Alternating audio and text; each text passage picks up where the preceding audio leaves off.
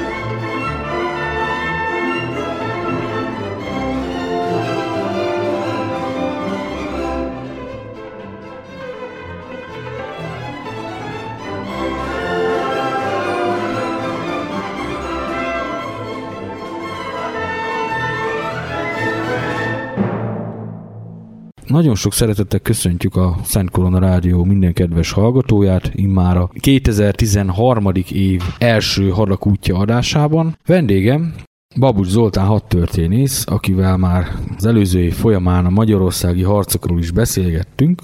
Tisztelettel köszöntöm a Szent Korona Rádió kedves hallgatóit.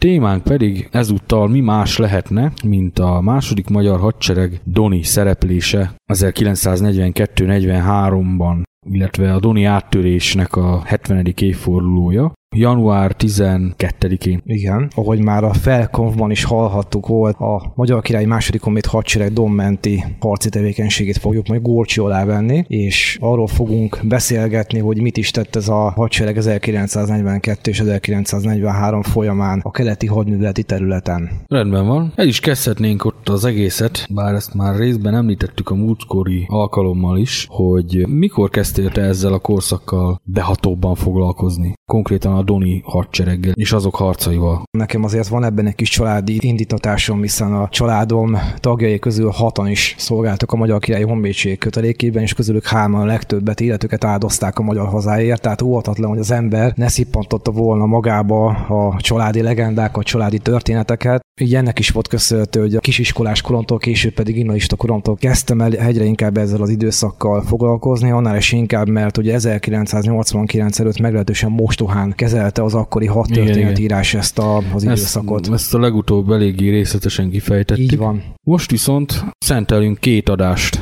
ennek a témának, tekintve az évfordulóra, és akkor kicsit jobban belemegyünk a részletekbe is. Nagyobb távlatból is próbáljuk e- ezt az egész háborús szereplést értékelni, előzményekkel, következményekkel és az adott időszakban. El is kezdhetnénk akkor ott valahol, hogy tulajdonképpen mi vezetett oda, hogy a Magyar Királyság egyáltalán szerepet vállaljon a Szovjetunió elleni háborúban, és hogy ekkora erőkkel vállaljon szerepet, mert a múltkor megbeszéltük, hogy a 1941-es offenzíva során csupán a gyors hadtest ment ki, míg a többi szomszédos országok de elsősorban Romániára kell gondolni, már egész hadseregekkel vettek részt. Igen, na most a, egy dolgot nagyon hajlamos a, a magyar történetírás és egyáltalán a mai magyar közvélemény elfelejteni, hogy miért is léptünk be a második világháborúba. Ugye erről már beszéltünk persze, de azért nem árt, hogyha ezt felelevenítjük hiszen az első világháborút a vesztesek oldalán fejeztük be, és nagyon jól tudjuk azt, hogy a világtörténelemben példátlan módon büntették meg a magyar királyságot az első világháborúban való részvételéért,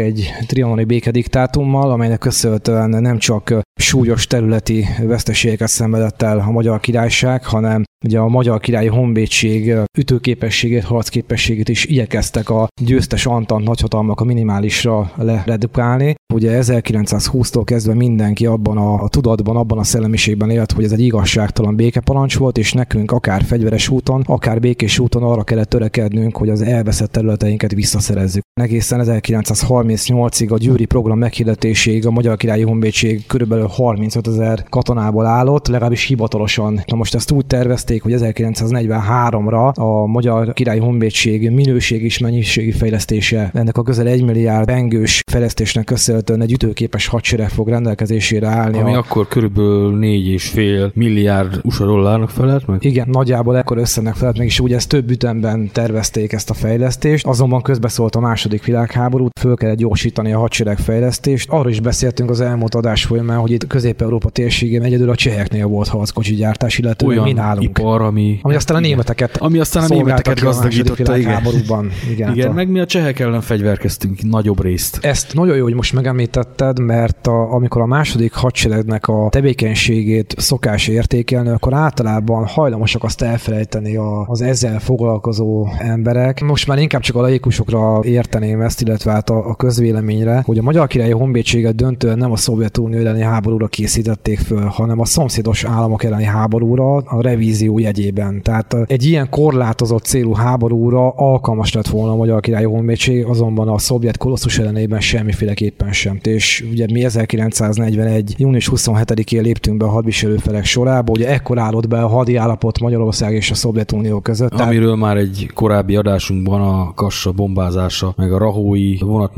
puskázás körül már részletesen is beszéltünk. Ugye 1938 és 41 között az úgynevezett országgyarapítási időszakban visszatértek olyan területek, amelyek ezer éven keresztül a mieink voltak. Etnikai többségben is voltak Így van, és javára. azért azt, azt tegyük hozzá, és ne felejtsük el, hogy az első és a második bécsi döntés, a kárpátaljai fegyveres akció, vagy éppenséggel a Bácska magyar katonai megszállása. És a szlovák-magyar kisháború. Az gyakorlatilag mind-mind olyan területeket hozott vissza a magyar Szent Korona fennhatóság alá, amelyek etnikai tekintetben majdnem színmagyarok voltak. Így van. Illetve csak minimális nem magyar etnikumú lakosság élt azon a területen. Így van, tehát közel 20% volt a nemzetiségieknek az aránya az akkori ország területen. Ugye Horti Miklós kormányzósága idején gyakorlatilag a trianoni ország területet megduplázták, hiszen majdnem 170 ezer négyzetkilométer lett a Magyar Királyság területe 1941 áprilisára. Na most ezért nekünk vérrel kellett adózni a második világháborúban. A németek benyújtották a számlát. Így van, ezt nagyon jól tudta Horthy Miklós kormányzó is, illetve a, magyar katonai és politikai vezetőség, hogy előbb-utóbb a németek be fogják nyújtani a számlát, és nekünk részt kell vennünk a németek háborújában.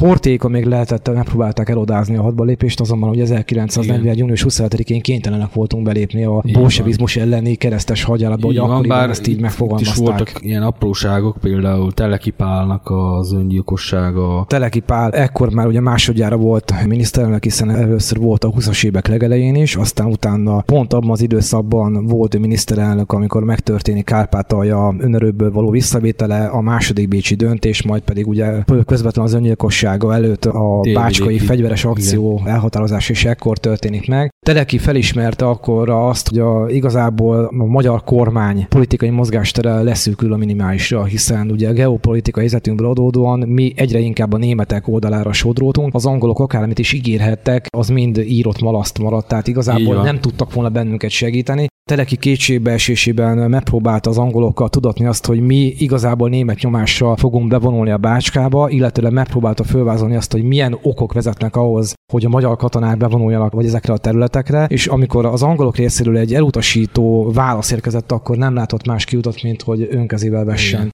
Véget életének. Igen, mondjuk ekkor Angliára még javába hullottak a bombák, azt se felejtsük el, a német bombák. Így van, hát ugye ekkor még a német világháború sikerek a zenítjükön vannak, hiszen hetek leforgása alatt legyűrik a franciákat, a Benelux államokat, és Anglia partjai előtt állnak már a Ez a már mondjuk az angliai csata második szakasza. Így van. Már Norvégia is a kezükön van, de hát ez, erről majd egy másik adásban beszélünk. Még egy olyan dolgot szeretnék kérdezni tőled, hogy állítólag a kassai bombázás után érkezett egy távirat Oroszországból, Molotovtól, az akkori szovjet külügyminisztertől, hogy Szovjet-Oroszországnak semmiféle oka nincs arra, hogy Magyarországgal háborús konfliktusba keveredjen, és állítólag ezt a táviratot nem mutatták meg Hortinak. Így van, ezt Csak ő- jóval később. ő ezt már csak később 43-ban vagy mikor tudott róla, hogy ez megérkezett. Nem tudom, ez mennyiben változtatott volna a dolgok folyásán, amit az elég felsoroltunk, hogy a németek bizony benyújtották a számlát. Nekem az a véleményem, hogy ha akkor nem lépünk be a hadviselőferek sorába, akkor a németek előbb-utóbb megszállnak bennünket, és akkor nem lett volna más választásom, mint hogy a keleti hadműveleti területre vonultassuk fel a teljes magyar haderőt, tehát így megpróbáltak a kisebb rosszat választani, ugye Így van, a így kormányzó és a vezető magyar politikai körök, hogy a, akkor a németek oldalán kell menetelnünk, mert azért azt tegyük hozzá, hogy igazság szerint 1944 második feléig itt nem nagyon lehetett tudni, hogy most akkor hogy fog véget érni ez a háború Hát sejteni mondjuk lehetett. hozzá kell tennünk, hogy, hogy azért a német hadsereg majdnem hat éven keresztül az egész világot dacolt. Tehát itt Így nem van, nagyon lehetett van. tudni, hogy mi fog Így van. történni. Beszéltünk ugye arról is, hogy a, annak ellenére, hogy az angol száz terrorbombázások ugye akkor már, már javában zajlanak, ugye Magyarországot is bombázzák a, a szövetséges stratégiai légi erő alakulatai. A 17. és amerikai futja föl légi magát a hadsereg. német hadipar is, annak ellenére, hogy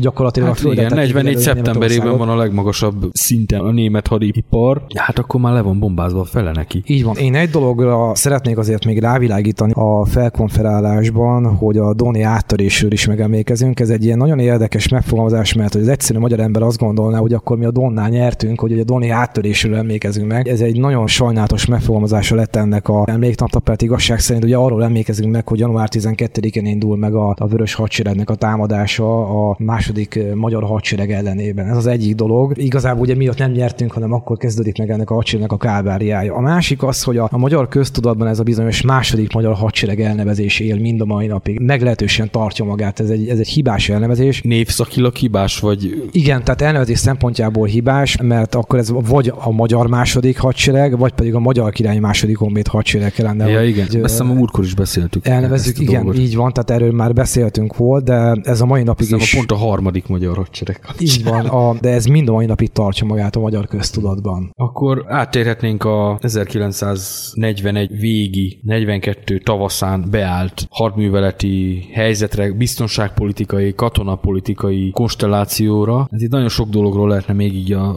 Szovjetunió katonapolitikai dolgaiban beszélni. Itt elsősorban a 1937-es, 38-as Jezsovcsináról ejtenék egy pár szót, amikor is a szovjet vörös hadsereg egy átszervezés kellős közepén volt, és úgy likvidálták gyakorlatilag a tisztikarának elég nagy részét mindenféle koholt vádakkal, ahol például olyan igen nagy tehetségű és tapasztalt katonatiszteket is kivégeztek, mint például Tuhacsevszki marsal, akit korábban a lengyel háborúban, illetve Kolcsak és Gyenyikin legyőzésében már igen nagy eredményekkel láthattuk, Vicc az egészben, hogy pont a Gestapo szolgáltatta be azokat az adatokat, ami alapján a koholt várat összetudták Tuhacsevszki és törzse ellen állítani, hogy ő szovjet ellenes német kémként működött. Akkor a másik dolog pedig a Stalin vonal, amely a Mazsinó vonal ellentétben nem volt megkerülhető az Ardeneken keresztül. Ezt a Stalin vonalat 1939-40 telén elkezdték lényegében felszámolni, kitelepítették belőle a tüzérséget, minimális őrszemélyzetet hagytak, vagy szinte semmit, egyes bunkereket meg egyszerűen fölrobbantottak, hogy nincs rá szükség, mert a Szovjetunió és a náci Németország nagyon jó barátok, nagyon jó szövetségesek, Ezt a lengyel hadjárat alatt tapasztalhattuk. Bizony, és, is. És lehet, hogy ezért meg fognak a hallgatóink kövezni, de azt ne felejtsük el, hogy a harmadik birodalom és a szovjet birodalom sokkal tovább állt paráti viszonyban egymással, mint ellenséges viszonyban. 30-as évek közepétől mondjuk 41-ig tartott ez a baráti viszony, ami mind gazdasági, mind katonapolitikai szempontból igen gyümölcsöző volt mindkét fél számára. Gondoljunk például a német alakulatok a szovjet területen való kiképzésére, a különböző hardveres fejlesztésekre, harckocsikra, repülőgépekre, stb. stb. illetve az NKVD és a német Gestapo igen szoros együttműködésére, például a koncentrációs táborok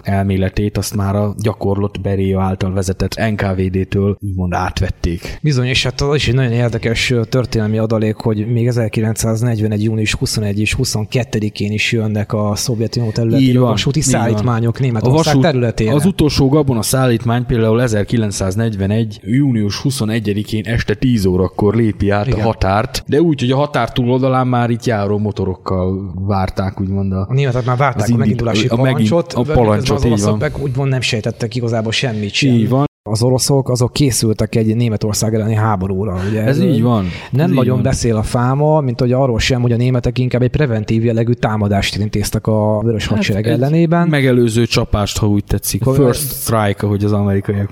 Visszapörgetjük az idő kerekét 41-ben, ezt is mondtam már több adásban, de még nem volt alkalmam, hogy kicsit részletesebben egy pár mondattal több dolgot mondjak erről. 1941 tavaszán, május körül határozták el a németek a támadást. Erre írásos bizonyítékok vannak, a leghíresebb ilyen bizonyíték Wilhelm Keitel tábornagynak, aki Hitlernek volt a személyes összekötő tisztje. És akit Lakejtelnek csúfoltak a háta mögött, mert Így ugye van. a lakály stílusúnak vették. Így van, az is volt egyébként, nem hiába. Ő írja az emlékirataiban, hogy 1940 végén vetődött föl Hitlerben konkrétan, hogy Szovjetunió ellen egy villámháborút kellene viselni. A német katonai vezetés nagy része egyébként nem tetszését fejezte ki egy ilyen hadművelet iránt. Rész részben annak beláthatatlan következményei, illetve amiatt, hogy hát Napóleon is hogy járt. Szóval katonailag nem volt ez egy bölcs lépés, viszont hát elhatározás megszületett, és 41 elején például már konkrét tervek születtek, fölvonulási tervek, stb., amire márciusban adta a Führer az engedélyét, hogy akkor indulhat. Igen, csak ezt egy dolog megakasztotta még hozzá a balkáni helyzet. Mussolini bekavart. későbbre. Igen, a, a pestésen fogalmazva. Tehát, hogyha ne, nem történik meg a, az olaszok bocsinált a balkáni hadművelet akkor lehet, hogy máshogy alakulnak a dolgok. Az, aztán német támogatás kellett ahhoz, hogy a Balkánt valamilyen szinten pacifikálják, és ugye ebben még közrejátszott a jugoszláv helyzet is. Tehát ez hetekkel el, elnyújtotta, tehát a jugoszláv és a görög hadjárat a, hát a Barbarossa hadművelet megindulását. Igen. Május elejére tűzte ki a Führer az indulást, és ehhez igen. képest már a nyárnak a második felében került sor erre a támadásra lényegébe. Ami két hónap veszteség mondjuk hiányzott Moszkva ellen. És ez, ez pontosan 1941 őszén mutatkozott meg, hogy ha a németek korábban indulnak meg, valószínűleg ugye a, a bizonyos sáros periódus, a slámperiód előtt később köszönt be, akkor már lehet, hogy ott állnak Moszkvánál. Most elmegyünk egy kis zeneszünetre, és nem sokára folytatjuk.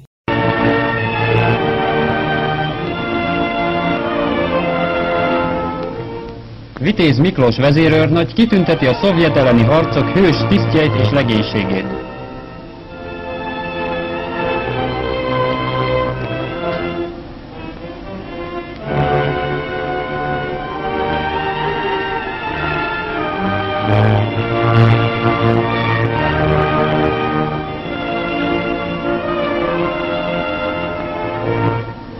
Tüzérségünk támogatásával csapataink fontos városokat és ipartelepeket foglaltak el.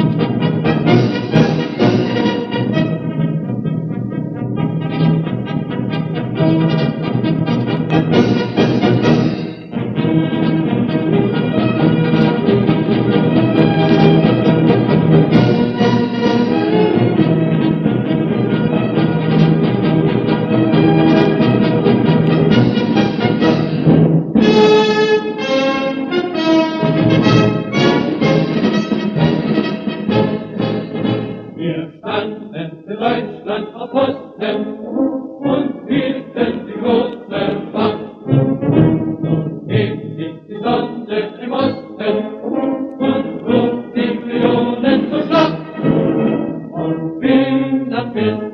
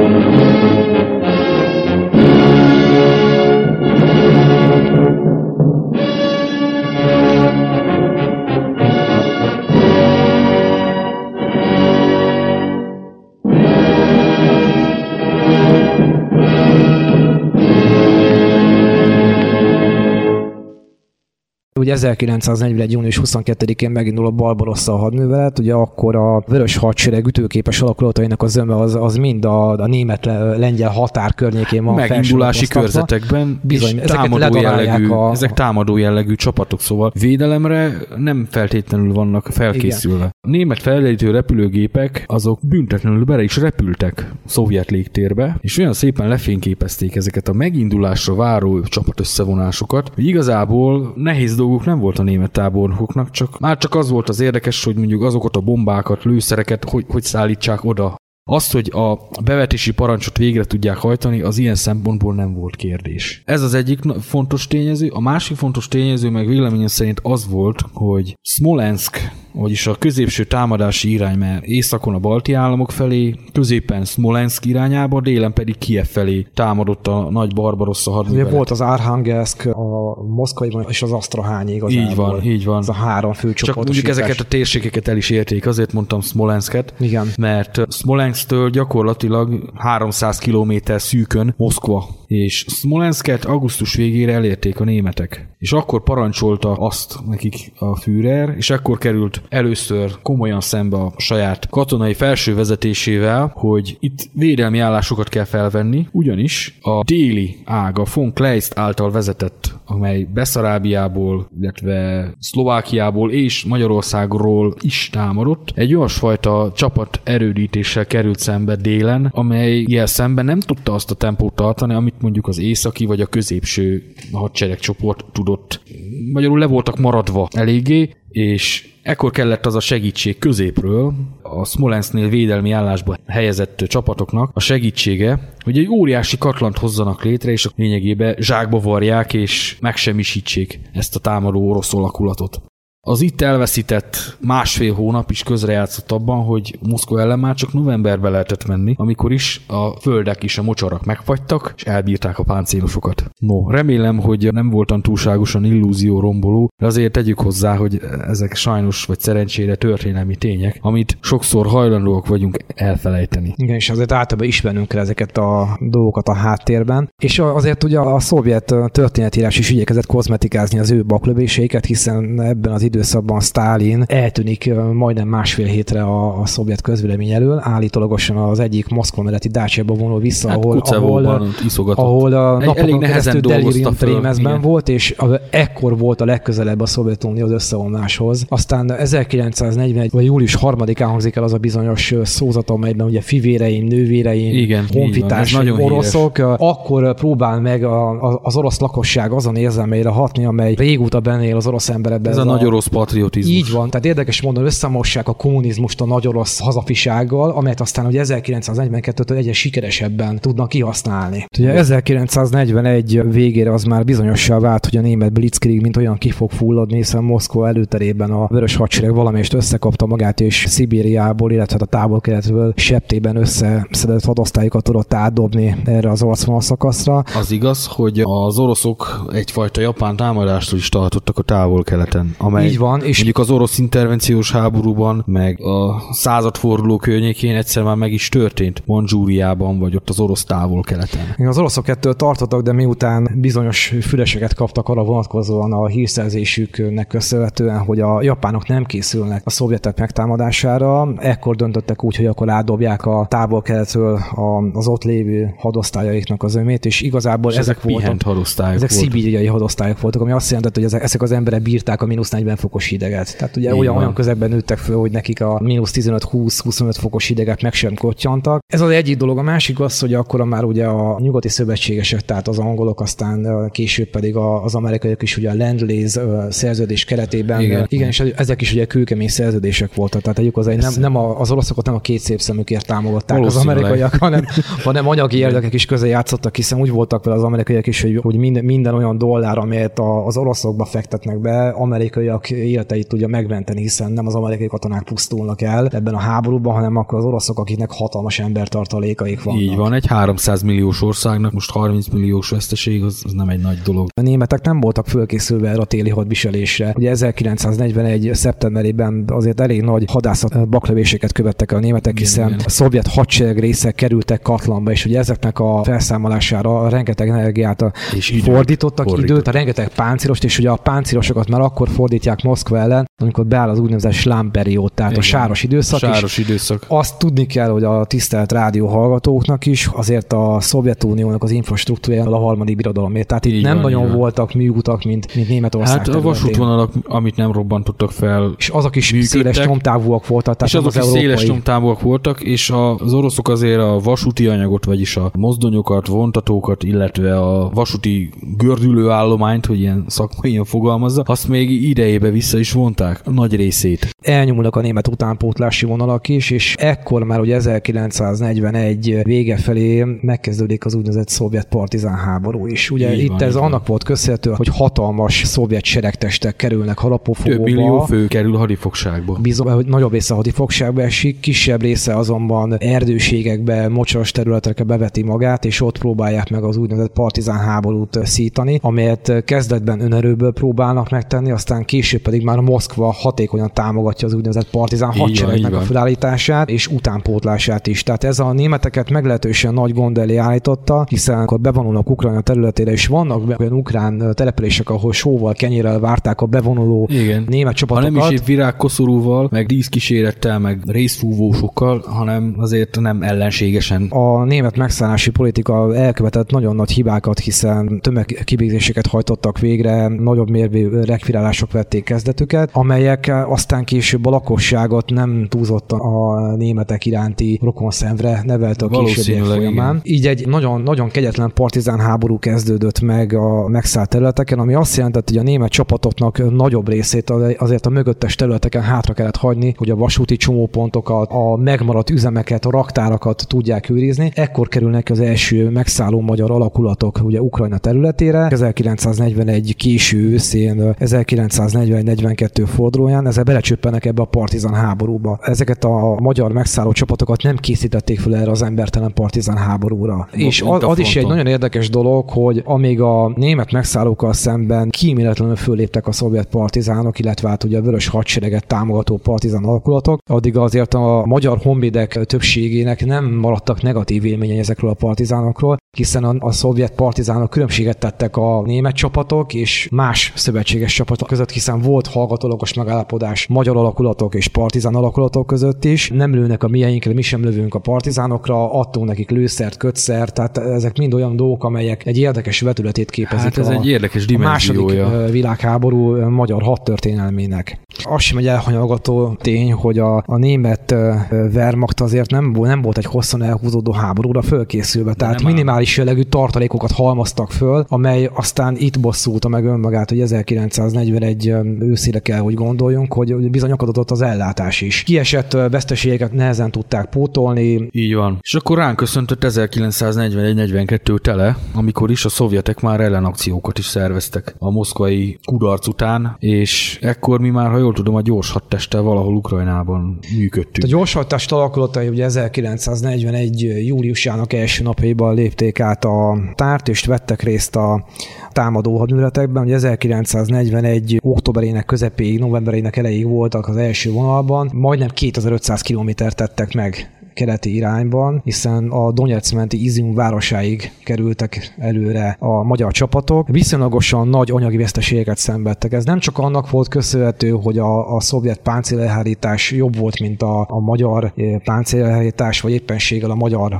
könnyű páncélos, akit a toldi harckocsikra kell gondolnunk, hanem az is közrejátszott, hogy elnyúltak a magyar utánpótlási vonalak. Mi sem voltunk fölkészülve egy olyan jellegű háborúra, ahol folyamatosan kell a hadianyagot szállítani a harcoló csapatok számára ezért talán annyira sem, mint a németek. Mondjuk. Igen, és ezért volt az, hogy, hogy viszonylagosan sok harckocsink maradt ott a keleti hadműveleti területen. Tegyük azt hozzá, hogy a magyar lovasság javarésze is elhasználódott. Ez nem csak a harci beadásoknak volt köszönhető, hanem annak, hogy a lovak elhasználódtak, ha szabad ilyen csúnyán fogalmaznom, az állandó megerőltető előrevonulásokban nem bírták a szélsőséges időjárási körülményeket, és aztán végül ugye 1941 késő őszén kivonják a gyors hadtest alakulatait a keleti hadműveleti területről. Ekkor kerülnek ki magyar megszálló alakulatok ugye a, a Rastenburgi tárgyalások eredményeképpen Ukrajnába, ellentételezés gyanánt, és 1941. decemberének utolsó napjaiban a Führer levelet ír Horthy Miklós kormányzónak, nem csak neki, hanem a többi szövetségesének is, amiben felvázolja azt, hogy 1942 nyalára nagyszabású támadó hadműveleteket tervez a Wehrmacht, és az eleddig minimálisan résztvevő szövetségeseknek a hadereje felértékelődött Hitler szemében. Ez azt jelentette, hogy 1942. januárjában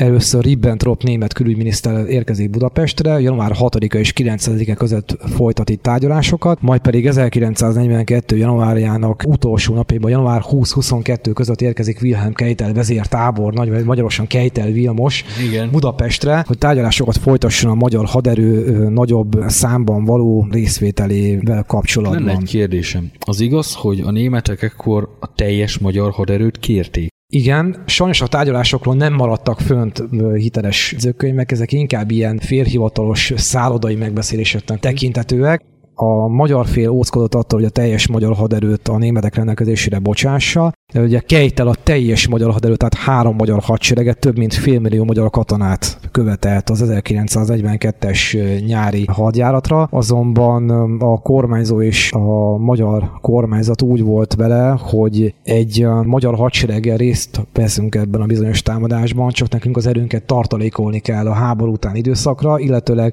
amiről már beszéltünk az elmúlt adás folyamán, ugye félő volt az, hogy a, az erdélyi határszakaszon ugye a románok nem nyugodtak bele a második bécsi döntésnek az eredményébe, így van, így tehát van. állandó határincidensek voltak ezen a területen, és félő volt az, hogy ha mi kiszolgáltatjuk magunkat, tehát a teljes magyar haderő elhagy az ország területét, a románok megtámadnak bennünket. Noha ők is kim voltak elég nagy létszámmal. Igen, akkor de azért még jelentős haderejük volt Ó-Románia területén, illetve a náluk lévő erdély területeken, és félő volt az, hogy 1918 megismétlődik, amikor ugye a, az ország hadsereg nélkül marad, és me, lerohannak bennünket a románok, tehát ment az alkudozás, végül megegyeztek abban, hogy egy teljes hadsereget fog kiállítani a Magyar Királyi Honvédség. Ez volt az a bizonyos Magyar Királyi második honvéd hadsereg, ami nem a hadrend szerinti második hadserege volt a honvédségünknek. A területi leterheltséget vették szem előtt, ami azt jelentette, hogy az ország egész területéről hívták be a katonákat, szedték össze az alakulatokat. Itt igazából három magyar hadtestnek a mozgósítása mellett döntöttek, tehát három hadtest parancsnokság mozgósított, a harmadik szombatai hadtestre kell gondolnunk, a negyedik Pécsire és a hetedik Miskolci hadtest parancsnokságra. Mindegyik hadtestnek a kötelékébe három-három könnyű hadosztály tartozott. Na most ez a könnyű hadosztály elnevezés, ez ugye 1942. februárjától élt. Ezek igazából nem három gyalogezredből álló gyaloghadosztályok voltak, hanem csak kettő gyalogezredet tartalmaztak.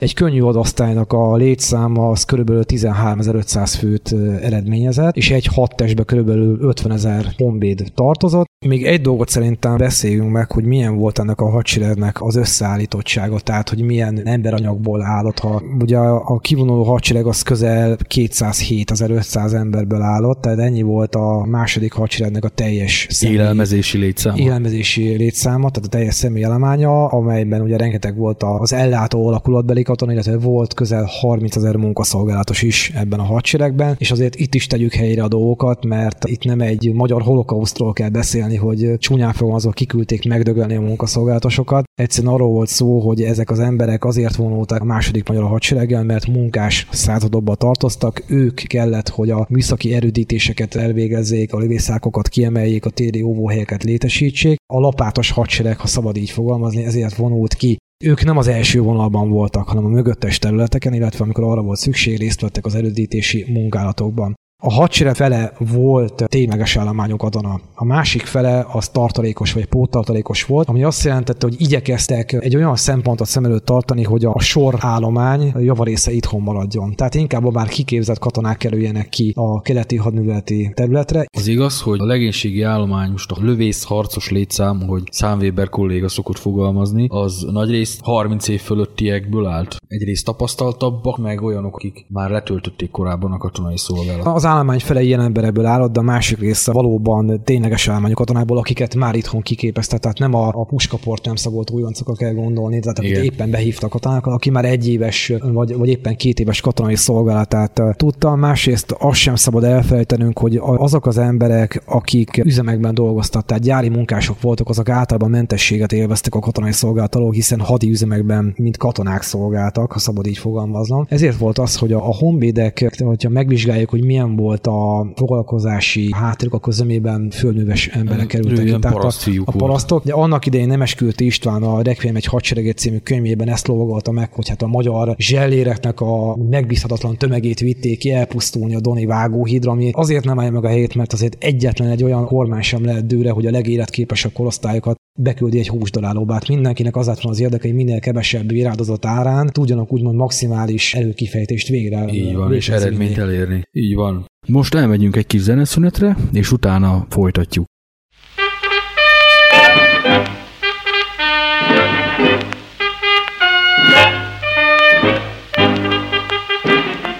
Szellő ma messzire száj, messze száj, mint a súlyom madár.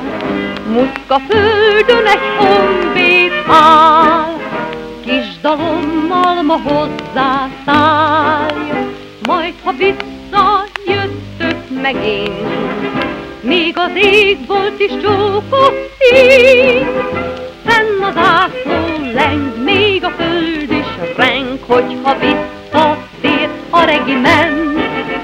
Várlak én is, várlak nagyon, visszavár a két karom, száz leány zenki büszkéne dal, hogyha visszajöttök majd. Jöttök majd győzelmesen, Pesten át dús virág szőnyegen, Sírva hull majd a csókom rád, újra vár ránk a boldogság, Majd ha visszajöttök megint, Még az égbolt is csókot szín, fenn az átló leng, még a föld is reng, hogyha visszatér a regiment. Várlak én is, várlak nagyon, visszavár a két karom, leány zengi büszkéne dal, hogyha visszajöttök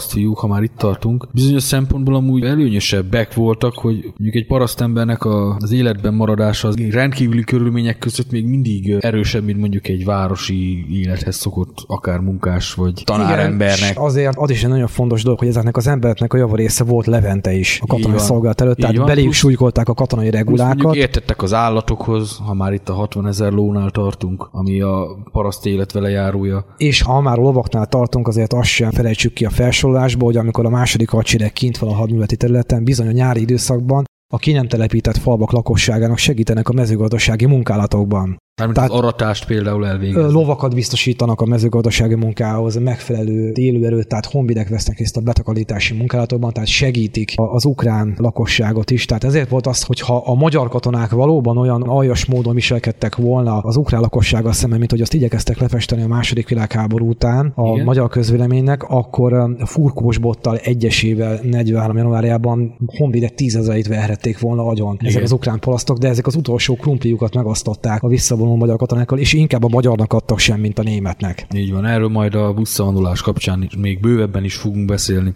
A nemzetiségi aránynak megfelelően a hadsereg állományának 20%-a volt nemzetiség, ami azt jelenti, hogy román, ruszin, rutén, szlovák, szerb katonák is vonultak ki a második hadsereg állományában. Ezek a katonák vagy ellátó alakulatotnál szolgáltak, mivel nem volt túlzottan jó a magyar nyelvtudásuk, Így nem, van. nem voltak annyira megbízhatóak is, azért tegyük hozzá. Így van, Egyes főleg egy, egy román vagy egy szlovák. A hajtókatonaként, tehát fogadhajtásra van, használták mert ezeket a katonákat. 50 ezer vagy 60 ezer lovat is valakinek vezetni kellett. meg a lovak ellátásában kellett mindenféleképpen segítkezni. Tehát azért ennek a kivonuló hadseregnek kb. olyan 50-60 ezer fő volt az, aki nem is vett részt a hadműveletekben, tehát nem fegyverrel a Akkor kézben lényegében minden ötödik ember az gyakorlatilag ellátó volt a második Valahogy a hadseregnek az utánpótlását és az ellátását kellett biztosítani. A tisztikar volt még egy nagyon neurologikus pontja a magyar király második hadseregnek, de nem vezhetjük második magyar hadseregnek is, hiszen ugye mindenki így, Ez a terminológia él, igen. így nevezi őket. A közel 7000-es tiszti állománynak a javarésze tartalékos tisztelből állott, ugye nem volt olyan nagymérvű még a, a magyar hivatásos tisztkérdés, hogy tudta volna ezt a, de egyáltalán a növekvő igényeket kielégíteni főleg tartalékos tisztek, akik civilben tanítók, tisztviselők voltak, azok kerültek be alantos tiszti beosztásokba, tehát szakasz, századparancsnoki beosztásokba. Nagyon sok ludobikás, tehát hivatásos tiszt is kikerült, illetve ténylegesített, tehát tartalékos állományból, hivatásos állományba átkerült tisztek is ide kerültek. Azonban a törzstisztek javarésze már idős volt, tehát 45-50 éves ember volt, aki már végigharcolt az első, első világháborút, világháborút, és akiknek bizony Volt katonai tapasztalata, ha így vesz. volt jelentős katonai tapasztalatuk, azonban az idegi megterhelést már kevésbé tudták elviselni, illetve a szélsőséges időjárási körülményeket. Ezért volt az, hogy ezredparancsnokok, hadosztályparancsnokok viszonylag sűrűn váltogatták egymást, mert nem bírták annyira a ellátni. keleti viszonyokat, mi- mint amennyire mondjuk az első világháborúban el tudták látni a rájuk bízott alakulatot. Ezen kívül döntöttek arról, hogy felállítják az első tábori páncélos hadosztályt, amely szintén nem a hadrend szerinti első páncélos hadosztály volt, és egy jelképes repülőkötelékét, az első repülőcsoportot fogják kiküldeni a keleti hadműveleti területre. A tárgyalások során Keitel bizonyos jellegű fegyverzeti támogatásokat beígért a magyar félnek, ami azt jelentette, hogy nálunk ugye a győri program még nem futotta föl magát, a Turán harckocsi gyártási program éppen hogy csak beindult, tehát az Így 1940 van. mintájú közepes Turán a gyártása éppen hogy megindult. Ugye az 1941-es tapasztalatok bizonyították azt, hogy a Toldi könnyű harckocsi páncélvédettség tűzerő szempontjából nem egyenrangú ellenfele a szovjet közepes és nehéz harckocsiknak. A németek tehát ígértek pénzt, paripát, fegyvert, ha szabad Így fogalmaznom. Azonban ez is sajnálatos módon csak írott malaszt maradt, hiszen valamennyi a- anyagot A kaptak fronton németektől. került átadásra néhány iteg. Igen. Szerintem nevezzük is meg ezeket a számokat, mert nem sok. Akkor nézzük, Nézzük az első tábori páncélos hadosztály. Igen. a, az állományába a kivonuláskor mi tartozott. Ebbe a 30. harckocsi ezred tartozott, és ebbe igazság szerint 102 darab Skoda közepes, a német viszonylatban könnyű harckocsi tartozott, T-38-asnak is nevezték az Igen, hát időszakban. vagy Panzer 38 T-nek, például Franciaországot javarészt ezekkel rohanták le. Hát a Panzer 3-as már nagyobb számban is létezett, de nagy részt könnyű harckocsikkal hajtották végre. Legfőképp ezzel a T-38-as Skodával. Igen. És a szovjet hadjáratra juttunk el odáig, hogy ezek a könnyű harckocsik leszerepelnek, és jönnek a nehezebb, a Panzer 4-es változatai. Igen. Már a szovjet hadjárat ezekkel a egy kategóriával nehezebb harckocsikkal és rohamlövegekkel történik meg. Könnyű 4-es harckocsi- volt a német páncélosatnak a gerince, tegyük hozzá. Na most ehhez képest nekünk csak ez a T-38-as Skoda jutott. Zömében, illetve hát ugye a magyar Hát viszonylatban a legnagyobb számban, mert a- 102 darab azért az nem kevés. Igen, emellett kaptunk ugye 22 darab páncérfírt is, vagy páncélfírt, ahogy a magyar honvédek nevezték. Ugye ez már magyar viszonylatban nehéz harckocsinak Magyar viszonylatban számított. nehéznek számított, így van. Volt 7 darab ö, 38 mintájú tódi könnyű harckocsi is beosztva ebbe a páncélos hadosztályba, illetve volt 21 darab Nimrod páncélgépágyú is, amely azért a, amelyet harckocsi elhárításra szántak, de lövege miatt csak légvédelmi célokra volt. illetve gyengén páncélozott, vagy pedig fedetlen élőerő ellen tudták kiváló módon használni. Főképpen az 1942-es nyári hívőcsatákban vették nagy hasznát a gyalogság támogatására. Ugye ezt általában a honvédek fürdőkádnak vagy lavornak tép csúfolták A a, torony, a torony felépítménye miatt. Tegyük azt hozzá, hogy ennek a magyar gyártmányú harcjárműnek az elméleti tűzgyorsasága 120 lövés per perc volt, és egy csatanapra 160 lövést engedélyeztek ezeknek a járműveknek, ami azt jelentette, hogy gyakorlatilag másfél perc alatt el tudták lőni a felhalmozott Aznapra lőszerjobadalmazásokat. igen. Igen, viszont a, őket tűzoltóként használták ezekben a nyári hídfő csatákban. Még arról beszélhetnénk, hogy milyen további felszerelések voltak, amik a gyalogsági, meg tüzérségi fegyvernemeknél kiszállításra kerültek. Amikor a második hadseregnek összeállították a hadrendjét, illetőleg a felszerelték az elvonuló alakulatokat, akkor a igazság szerint szinte levetköztették az itthon maradt állományt, hiszen ruházattal, fegyverzettel, felszereléssel és járműanyaggal látták el a kivonuló második hadsereget, amely a magyar viszonylatban a lehető legjobban felszerelt hadseregnek számított ebben a, az időszakban. A lóállomány zömét is ugye bevonultatták, ugye több mint 60 ezer ló alkotta a második hadseregnek a Az azt lóállományát. jelentette, hogy körülbelül négy kiküldött katonára jutott akkor egy hátos állat. vagy éppenséggel málhás állat, minek után a magyar hadsereg az nem gépesített volt, hanem zömében fogatolt. Fogatolt. Ugye országos járműveken, tehát Vagyis szekereken. Igen, szekereken szállították az utánpótlást, és uh, ugye 1942 őszén, amikor beáll a hadműveleti szünet a második hadseregnek az arcvonal szakaszán, akkor a lóállománynak a zömét egy 150-200 kilométerrel hátrébb, tehát nyugatra telepítik úgynevezett ilyen ló üdültető vagy ló teleltető állomásokra, tehát több mint a 80%-át ennek a 60 ezer lónak hátrébb szállítják, ami azt jelentette, hogy a magyar tüzérség az gyakorlatilag logisztika nélkül maradt. mozgásképtelenné vált a lehető legkritikusabb időszakban. Ha már a tüzérségnél tartunk, beszéljünk akkor ezekről a tüzérségi eszközökről is. Megkülönböztethetjük a ballisztikus tábori tüzérséget, meg az előző alkalommal is kivesézett páncéltörő tüzérséget. Igen, hát a gyalogezredeket kísérő könnyű tábori ágyús ütegek támogatták. Ezek általában 10 és feles Göring tarackok voltak, illetve voltak... Vagyis 105 mm-es. Igen, hogyha a szovjet terminológiát vesszük, hiszen azért mi a német terminológiát alkalmaztuk, ami azt jelentette, hogy 20 mm fölött centiméterben adták meg a lövegűrméretet. Ez majd a második világháború után terjedt nálunk, hogy minden milliméterben kell megadni. A magyar lövegpartnak az ömmel még az első világháborús időszakból származott köszönhetően a trianoni tiltásoknak. Ezeknek a, a lőtávolsága, tűzgyorsasága sajnos alul maradt a, a szovjet tüzérséggel szemben. Magyar nehéz tüzérség az nagyon minimális volt, hiszen 21 cm-es tarackok vonultak ki, mint Jól hadsereg tudom, négy darab. Ezek ütegek. ilyen Skoda gyártmányú, gyakorlatilag ostrom mozsarak voltak. azok a 30 és felesek voltak, Vagy a azok a 21 30 cm-esek voltak az olasz importból származó nehéz lövegek. A Skodák azok első világháborúsok voltak, azok igazából nem is jutottak szerephez a, a második Igen, hadsereg harcaiban. Igen, így kerültek a szovjet csapatok birtokába, még a 21 cm-es tarackokat azért használták a mieink. Beszélhetnénk a páncéltörő tüzérségről is. Itt a számszerűleg igen sok, de valójában gyakorlatilag szerepkörében használatatlan. Volt a 3,7 cm-es birodalmi kobogtató készülék, amiről Igen. már az elmúlt adásban is gerét. szót ejtettünk, ez alkotta a magyar páncélelhárításnak a gerincét. 250 körül. Igen, kaptak 4,7 cm-es páncéltörő löveget, illetve 5 cm-es is kaptak 7 és feles nehéz páncéltörő ágyukat, de ez már minimális mennyiségűnek számított. Inkább kötegelt kézigránátokkal próbálták megállítani Így a, van, vagy tábori az ellenséges páncélos ö, támadást. Igen, hát a tábori tüzérség lövegeket általában közvetlen lövegirányzással használták páncéltörő célokra. Beszéltünk erről az 50 mm-es német PAK 38-as ágyúról, ebből 77 darab van itt a dokumentumok szerint, illetve a 7 és felesből van 50 darab, ez azonban a német hadseregben is ideiglenes megoldásnak szánt PAK 97 per 38 francia konstrukciójú löveg, amit német átépítéssel egy áthelyezve az 50 mm-esnek a taligájára, kicsit fölfúrva, kicsit igazítottak rajta, és ez volt egyébként használható T-34-es ellen akkor, amíg a PAK 40-es 7 és feles föl nem futott, amit mi csak 44-be kaptunk meg aztán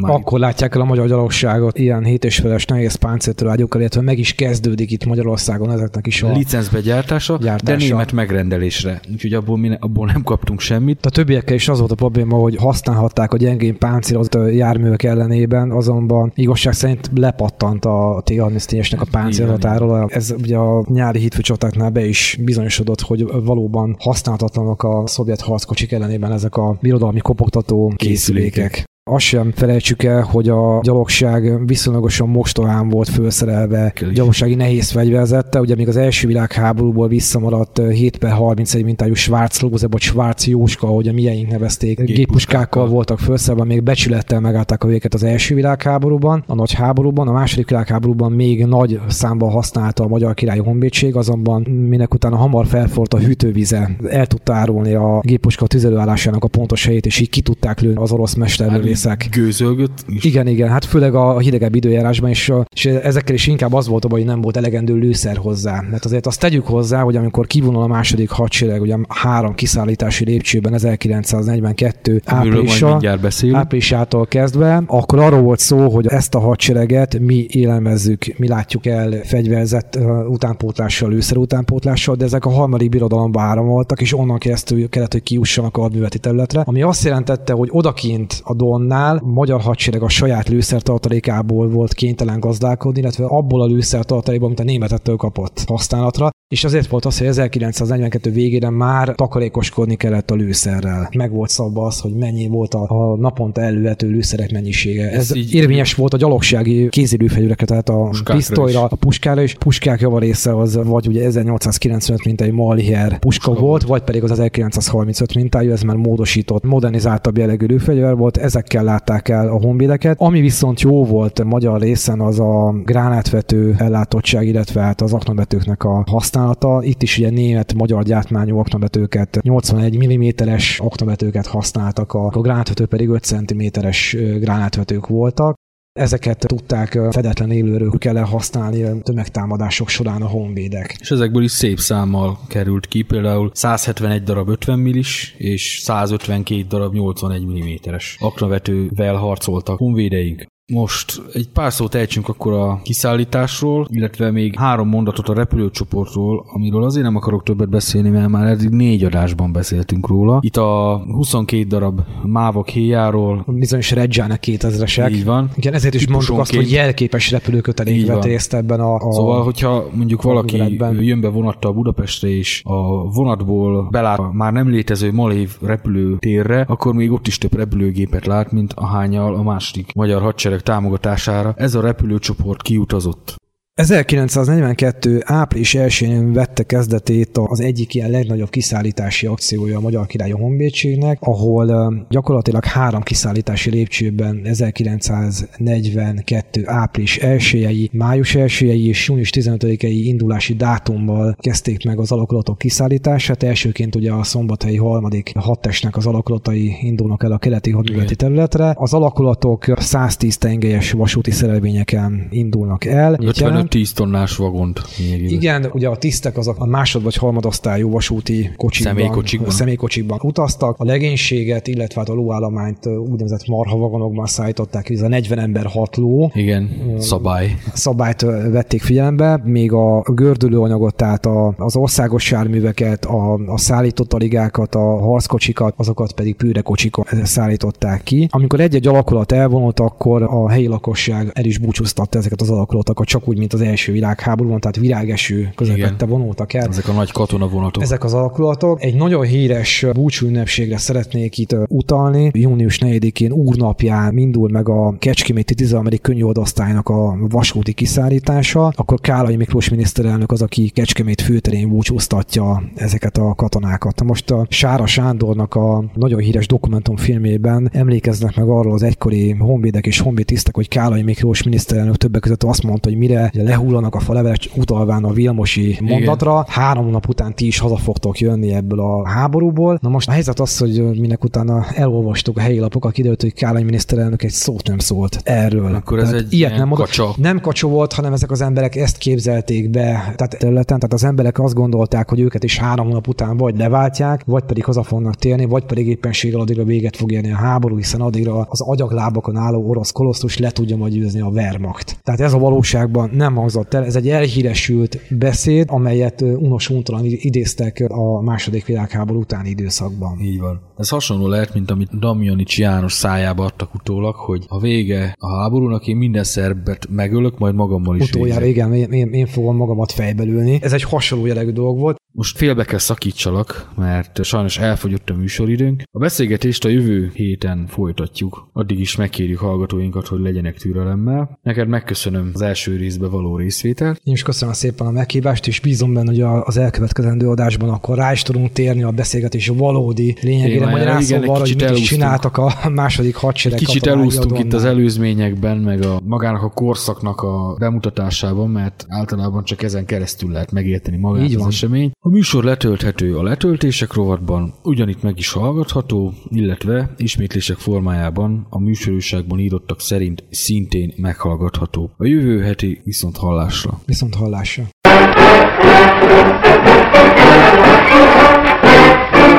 Kálai Miklós miniszterelnök búcsúztatta harctérre induló kassai honvédeket. Ezt a földet ott kell megvédeni, ahol a legjobban lehet megverni az ellenséget.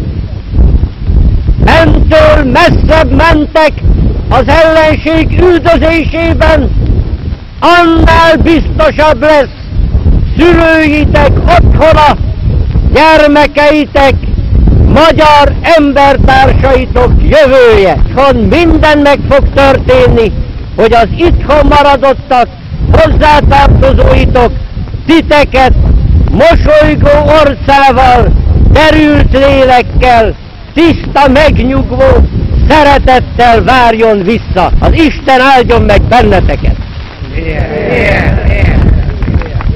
Az elvonulók között volt a miniszterelnök huszár hadnagyfia is.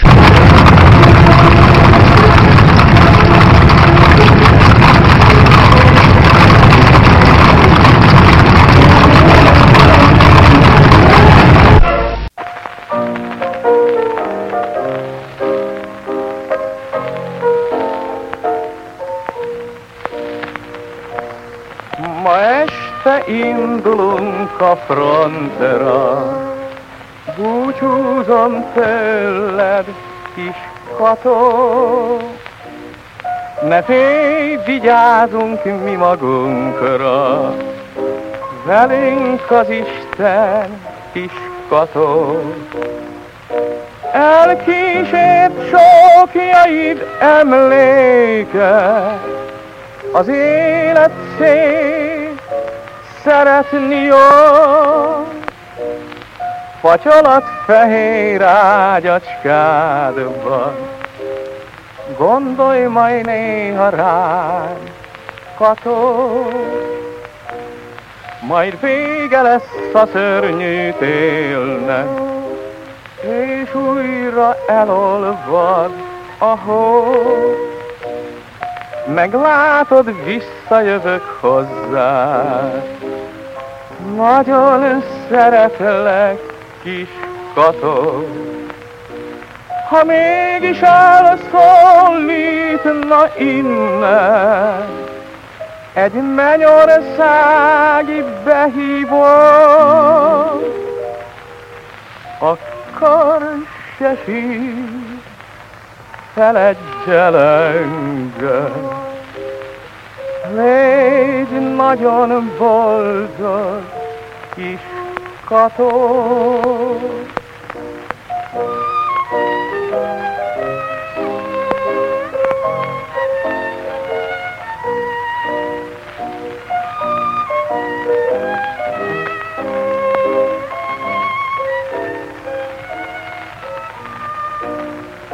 Ha mégis elszólítna innen, egy mennyországi behívó, akkor se sír, feledj el engem. Légy nagyon boldog, kis kató.